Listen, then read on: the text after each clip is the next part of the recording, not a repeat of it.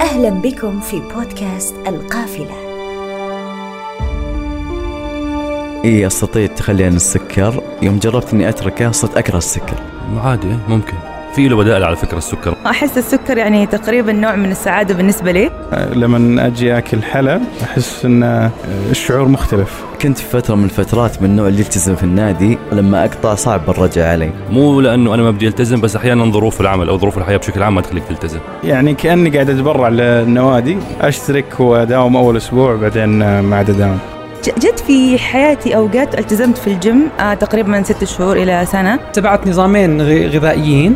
الكيتو بس استمر أسبوع ووقفت لأنه في صعوبة كبيرة في الالتزام فيه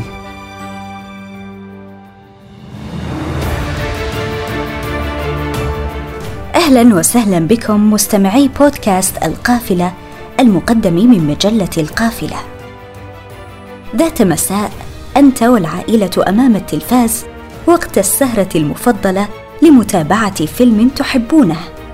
تتصاعد روائح الطعام المختلفة من حولك، لكنك أخذت قرارا بالأمس أنك ستبدأ في اتباع نظام غذائي صحي. تتزايد الإغراءات من حولك، ولا تستطيع المقاومة، فتستسلم للرغبة في الشعور بالدفء عبر الطعام، ولسان حالك: سآكل اليوم ما أريد وأبدأ من الغد ويأتي الغد وتتكرر نفس القصة. فمن منا لم يدخل في هذه الدائرة. لماذا ندخل بها؟ ولماذا يكون للغذاء كل هذه السطوة علينا وعلى مشاعرنا وقراراتنا وصحتنا الشخصية؟ حديثنا في قافلة اليوم عن الغذاء. كيف نأكل؟ ولماذا نأكل؟ وما علاقة ذلك بصحتنا وجودة حياتنا؟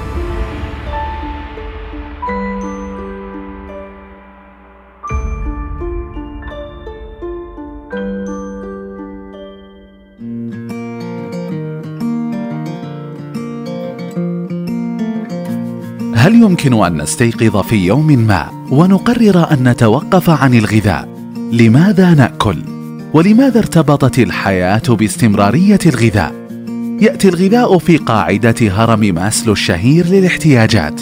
يتربع بجوار بقية حاجاتنا الفسيولوجية كالماء والهواء والنوم. تلك الحاجات التي من دونها لن نستطيع مواصلة العيش. في كتابه لماذا نأكل تحدث الدكتور براين وانسينك الأستاذ الأمريكي في مجالات سلوك المستهلك وعلوم التغذية عن تلك الأسباب. واكتشف أننا نتخذ أكثر من 200 قرار متعلق بالطعام كل يوم لكننا لا ندرك 90% منها. أحد المفاهيم التي قدمها هي فكرة قصة الطعام. فجميع الأطعمة المفضلة لدينا بغض النظر عن سبب الأكل سواء كان عدم الوعي بما يفعل في أثناء الاندماج بشيء ما أو لتفريغ المشاعر السلبية أو حتى الأكل من أجل الاستمتاع تأتي من مكان عاطفي مرتبط بذكرى أو حالة مزاجية فالدماغ يقوم ببناء خرائط عقلية تحدد سبب الرغبة في تناول أي نوع من الأكل. ويصل الإنسان إلى مرحلة النهم كلما أصبح شكل الوجبة ولونها ورائحتها أكثر جاذبية. وهو ما يعتبر أساس ثقافة الغذاء حاليا والقوة الضاربة لمطاعم الوجبات السريعة.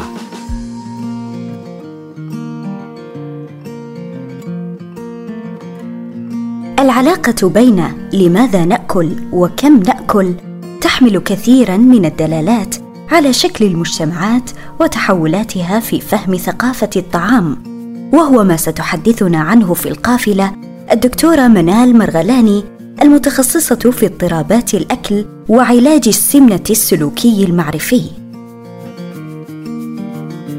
من الأشياء الغير صحية فيما يخص الطعام أن يتم تصنيف الطعام جيد أو سيء. آه الطعام طعام لا يمكن تصنيفه لأنه في حين يتم تصنيفه خصوصا للأطفال والمراهقين سيظل هناك إحساس بالذنب إحساس بالخزي. لو الطفل أو المراهق أكل من الأكل الموصوف بسيء أو يتخن فعلميا الأكل بجميع أنواعه ما يتخن. اللي راح يتخن آه، طريقة تعاملنا مع الأكل. كمياته والوقت اللي ناكله فيه. كمثال الحلويات الآيس كريم الأشياء هذه دي كلها تعتبر تفاريح عشرين في المية من أكل الإنسان الطبيعي. بيأكل الحاجات اللي هي آه، حلوة المذاق لأنه الإنسان جبل على المذاق الحلو وحبه. فلما نقول للطفل إنه لا والله آه، حتتخني أو حتتخن لو اكلتوا آيس كريم لو اكلتوا شوكولاتة إحنا كده بنزرع في اعماقه إنه الأكل هذا محرم والمفروض إنه أنا ما آكله وإنه سمنة أو التخن غير مقبولة اجتماعيا. ما حنلاقي آه، مقاساتنا. حيبدأ يصير مشغول باله بهذا الأكل. والأفضل إنه الأكل اللي هو زي ما قلت لكم تفاريح ده يكون مرة واحدة في الأسبوع. نخرج كعيلة ناكله بكميات معقولة صحية موزونة ونرجع البيت. ما نجيب البيت بالكراتين هنا شوكولاتة وهنا بسكوت وهنا شيبس آه، طول النهار الأطفال أو المراهقين أو حتى الكبار آه، يأكلوها كوجبات خفيفة. الوجبات الخفيفة المفروض إنها تكون من الفواكه والمكسرات سواء كانت للكبار أو الصغار وما هو شيء خاص بالرجيم. يعني الأكل الطبيعي المفروض انه هو يكون في آه، لحوم بأنواعها يكون في بقوليات يكون في خضروات يكون في آه، شوربة يكون في عصير ويكون في مكسرات. كثير آه، يردني أسئلة إنه يا دكتورة إيش الفارق بين اللجوء للتدخلات الجراحية وجراحات السمنة أو تغيير نمط الحياة؟ أولا الجراحات السمنة هذه ليست تجميلية وليست تنحيفية ولازم كل فرد في المجتمع يعرف الكلام هذا. ما المفروض؟ الجراحات هذه تكون آه، بتتعامل لناس ما ينطبق عليها المواصفات الطبية العالمية. بمعنى إنه الإنسان اللي هو مؤشر كتلة الجسم عنده 40 أو ما أو ما فوق وكانت عنده محاولات طويلة المدى ستة شهور وسنة إنه هو ينزل وزنه بطريقة سليمة صحية وعجز عن آه، نزوله بسبب الإصابة بأمراض الاستقلاب. أو آه، إنسان عنده سكر عنده ضغط عنده كوليسترول بدأ يجيله آه، اضطرابات في النوم من آه، كتمة النوم. آه، الوزن خلاه يعجز عن الحركة. أنت إنسان عملت العملية عشان تحسن صحتك فبالتالي حيتحسن طريقة أكلك عشان ينزل الوزن وترجع طبيعي تمارس حياتك الطبيعية. في حال أنت استمريت في أكلك بنفس الطريقة الإنسان اللي ما حيتغير طريقة تفكيره في الأكل وسلوكياته ما حتتحسن ده في الغالب وزنه راح يزيد تاني لو الإنسان قرر إنه هو ينزل وزنه من, من غير عمليات في الاثنين الواحد حيتبع آه، أسلوب حياة صحي. ما حتقدر إن أنت تسوي العملية وبعدين ترجع تاكل بنفس الطريقة معناته الواحد ما حينزل للوزن اللي المفروض آه، ينزل له ويكون صحي لممارسة الحياة.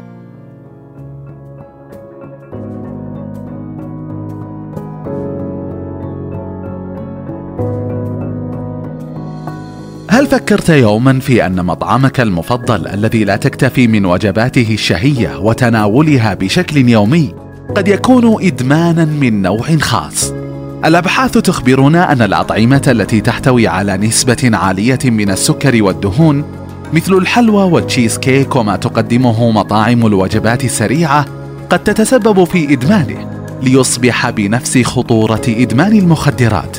إذ وجدت دراسة أجرتها جامعة ميشيغان أن الأطعمة المصنعة لها تأثير مماثل للمخدرات القوية في مراكز المكافأة بالدماغ. لهذا السبب نجد أنفسنا نأكل كميات كبيرة دون أن نستطيع التوقف. وفي دراسة حديثة قام الباحثون بتقديم قطع صغيرة من الشيز كيك والكعك المصنع من الدقيق والسكر والزبدة إلى عينة بحثية لمجموعة من الفئران. لاحظ الباحثون إدمان الفئران هذا النوع من الأطعمة رغم أنه نظام غذائي خاطئ لدرجة أنهم استمروا في تناوله رغم الصدمات الكهربائية العقابية التي كانوا يتلقونها. حيث حاول الباحثون ربط خطورة الغذاء بالصعقات الكهربائية البسيطة. ولم تتوقف الفئران عن الأكل رغم الألم المصاحب. وليس هذا فحسب حيث بينت الدراسة أن الفحوصات الطبية أظهرت أن أدمغة تلك الفئران تشبه إلى حد كبير أدمغة مدمني المخدرات.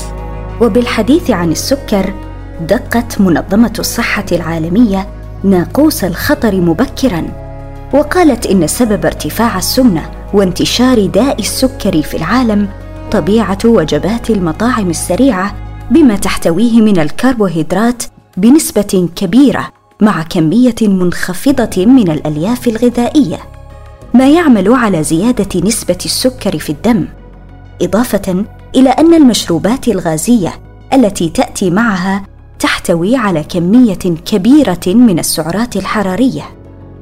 وأيضا سهولة الحصول على هذه الوجبات جعل تناولها متاحا في أي وقت ومكان. فمن كان يتخيل أن يتطور الطعام ليمكن تناوله في محطة وقود أو وقوفا في أحد المطارات أو حتى بمجرد جولة بالسيارة حول بناية بحيث يستغرق الوقت بين الطلب والتحضير دقائق معدودة.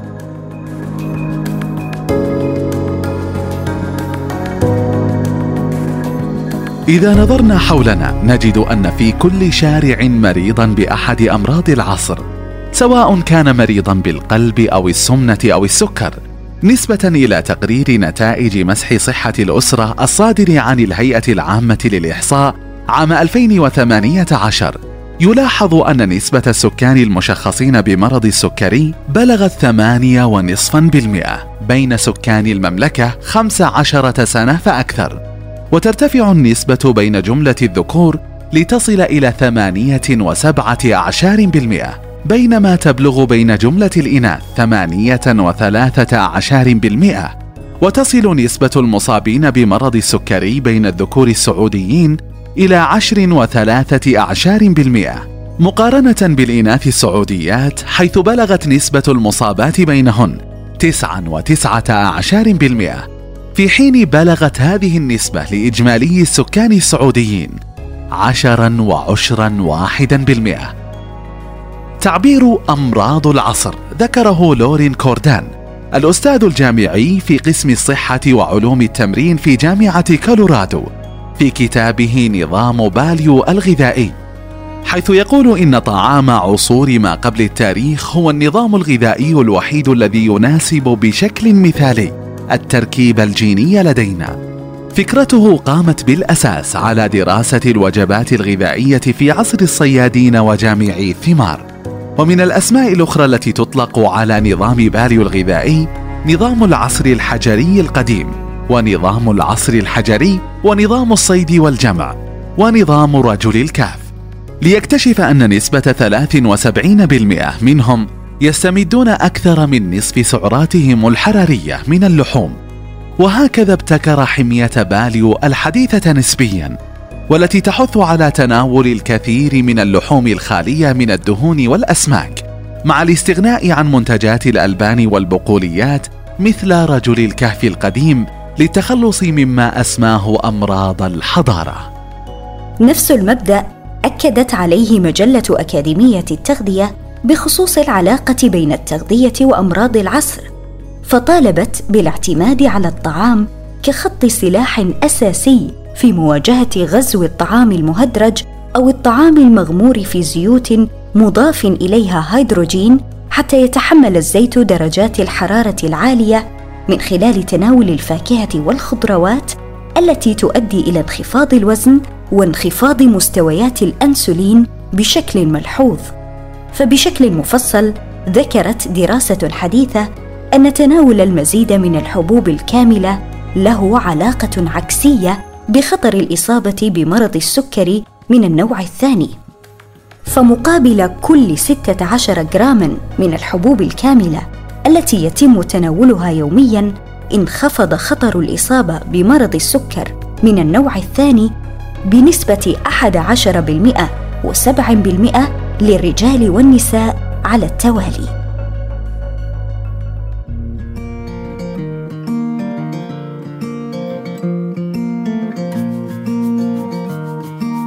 تخيل أنك تمسك بكوب شاي وتتحكم تماما في مقدار السكر الذي يمكن أن تضيفه إليه. لكن ماذا يحدث إن لم يكن بإمكانك أن تضع السكر بنفسك؟ أليس من الممكن أن يضع لك أحدهم المزيد من السكر رغم عدم حاجتك إليه. يصبح مقدار السكر خارج سيطرتك تماما إذا لم تقف يمكن أن يحدث هذا داخل أجسامنا.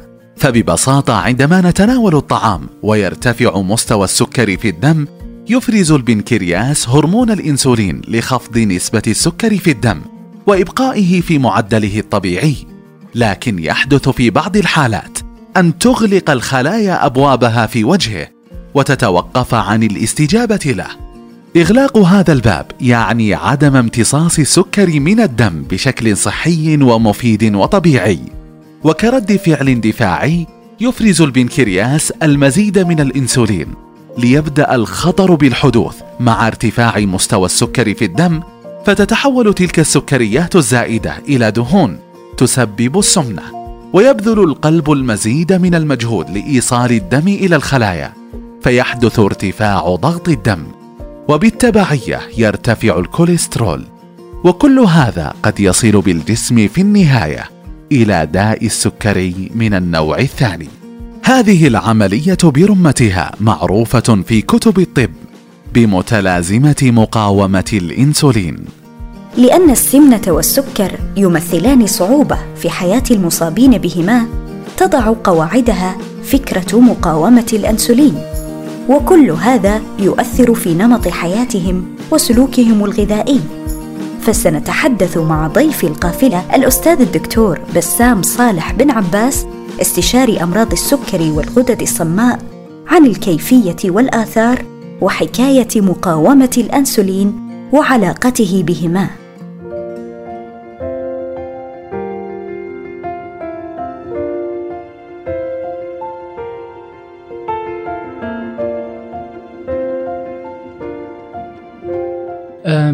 مقاومة الإنسولين. يمكن تعريف مقاومة الإنسولين بأنه ارتفاع مستوى هرمون الإنسولين في الجسم نتيجة مقاومة مستقبلات الإنسولين للإنسولين. وعادة تكون مقاومة الإنسولين في حالة زيادة الوزن فزيادة الوزن هي التي تضعف مستقبلات الإنسولين. أضف إلى ذلك عدم ممارسة الرياضة هي أحد أهم مسببات مقاومة الإنسولين. مقاومة الأنسولين يمكن آه، تعريفها بأنها هي المرحلة الأولية لما يعرف بمرحلة ما قبل السكري فقبل أن يصاب الإنسان بمرض السكر النوع الثاني تكون مستويات الأنسولين في الدم مرتفعة وهذه تسمى مرحلة ما قبل السكري التي تتصف بمقاومة الأنسولين وارتفاع مستوى الأنسولين في الدم. في الواقع أن مقاومة الأنسولين آه، تتصف بصفات متعددة منها الإحساس بالجوع وأيضا آه، الشراهة لتناول السكريات والكربوهيدرات وعدم الإحساس بالشبع. أيضا تصاحبها كما ذكرنا زيادة في الوزن وارتفاع في ضغط الدم وأيضا تليف وتجمع الدهون حول الكبد وأيضا تجمع الدهون في الجسم في مناطق معينة خاصة حول البطن وأيضا في بعض الحالات يكون هناك اسوداد في منطقة الرقبة أو منطقة الإبطين التي يستطيع بواسطتها الطبيب التعرف على هذه الصفة أو على هذه الخاصية وهي مقاومة الأنسولين. وأيضا بسبب زيادة الوزن البعض يشعر بالإعياء والتعب وأيضا تقطع التنفس الليلي. وأيضا إذا لم تعالج قد تؤدي إلى ضعف الحالة الجنسية نتيجة انخفاض الهرمونات الذكرية. أيضا الحالة المزاجية تختلف عند الشخص المصاب بمقاومة الأنسولين فالبعض قد يصاب بالاكتئاب والبعض قد يصاب بالتوتر بصورة سريعة. السؤال كيفية مقاومة مقاومة الأنسولين ومعالجة مقاومة الأنسولين؟ يكون ذلك الحقيقة بإنقاص الوزن. فإنقاص الوزن وممارسة الرياضة هو الطريق الأوحد والأولي لمقاومة مقاومة الأنسولين. ويكون ذلك بعدة طرق منها الحمية ومنها أيضا ما يعرف بالصيام المتقطع. والصيام المتقطع له أنواع فالبعض قد يصوم لمدة 18 ساعة ويتناول غذاء طبيعي فيما تبقى من اليوم. والبعض يكثر أو إنه يعني يأكل بصوره بصورة طبيعية آه، خلال آه، آه، يوم ما ثم بعد ذلك يصوم اليوم الذي يليه. والبعض يستمر بطعامه المعتاد خلال الخمسة أيام الأولى من الأسبوع ولكن في اليومين المتبقيين يأكل سعرات حرارية قليلة جدا قد أنها تقل عن 500 سعر حراري في اليوم. والبعض أيضا يتبع ما يعرف بحمية الكيتو وهي الابتعاد قدر الإمكان عن السكريات وعن الكربوهيدرات. والكثير من الدراسات أوضحت أن الصيام المتقطع يفيد مريض السكري النوع الثاني وأيضا يفيد الشخص المصاب بمرحلة ما قبل السكري. ولكن يجب الحذر كل الحذر آه، باتباع الصيام المتقطع لمريض السكري قبل استشارة الطبيب. فلا بد أن تعدل جرعات الأدوية وأيضا يعدل وحدات الأنسولين إن كان هذا الشخص المصاب بمرض السكري من مستخدمي الأنسولين أو الأقراص الفموية المخفضة للسكر.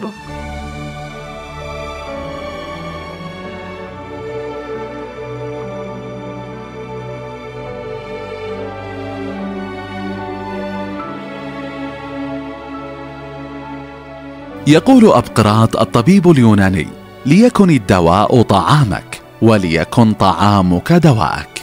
هذه العبارة التي قيلت منذ عام 400 قبل الميلاد يمكن اعتبارها الطريق الممهد الذي مرت عليه كل الحميات الغذائية والتفكير في شكل الغذاء في الحاضر والمستقبل. كان العالم في عام 1942 على موعد مع نظام جديد للتغذية وهو الكيتو والذي بدأ استخدامه في الأصل لعلاج الصرع وتخفيف نوباته باستخدام نمط الطعام. لكن العلماء لاحظوا أنه يؤدي إلى فقدان الوزن السريع والتحكم في داء السكري من النوع الثاني والدهون الثلاثية في الدم على نحو كبير ويتضمن التقليل من تناول الكربوهيدرات على نحو كبير. بحيث تكون أقل من 50 جراما في اليوم. وبدلا منها نتناول الدهون الصحية والبروتين من خلال اللحوم والأسماك. ولقد انتشر في العالم انتشار النار في الهشيم حتى إن مطاعم الوجبات السريعة بدأت في إدراج وجبات خاصة بهذا النمط في قوائمها.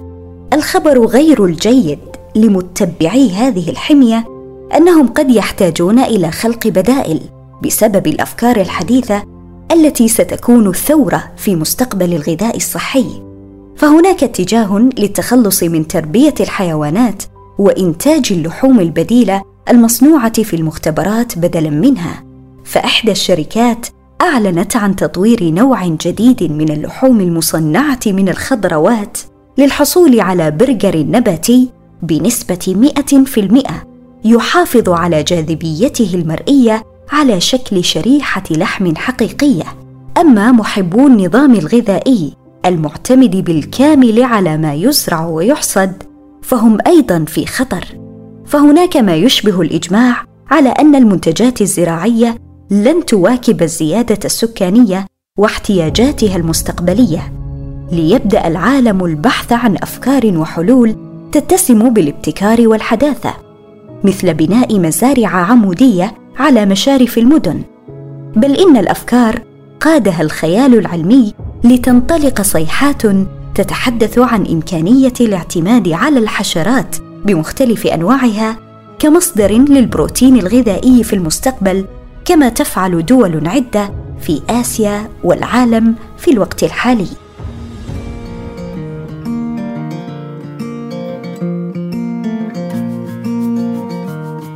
وفي النهاية تبقى العلاقة بين الغذاء والصحة الشخصية علاقة مستدامة يحكمها البقاء البشري.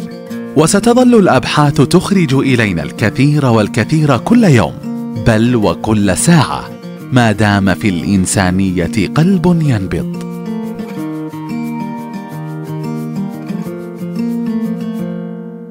وصلت حلقتنا إلى نهايتها.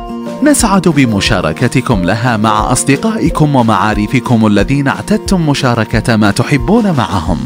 ونسعد أيضا بتلقي تعليقاتكم وآرائكم على حساب المجلة بمنصة تويتر. ولنا لقاء جديد في شهر مقبل.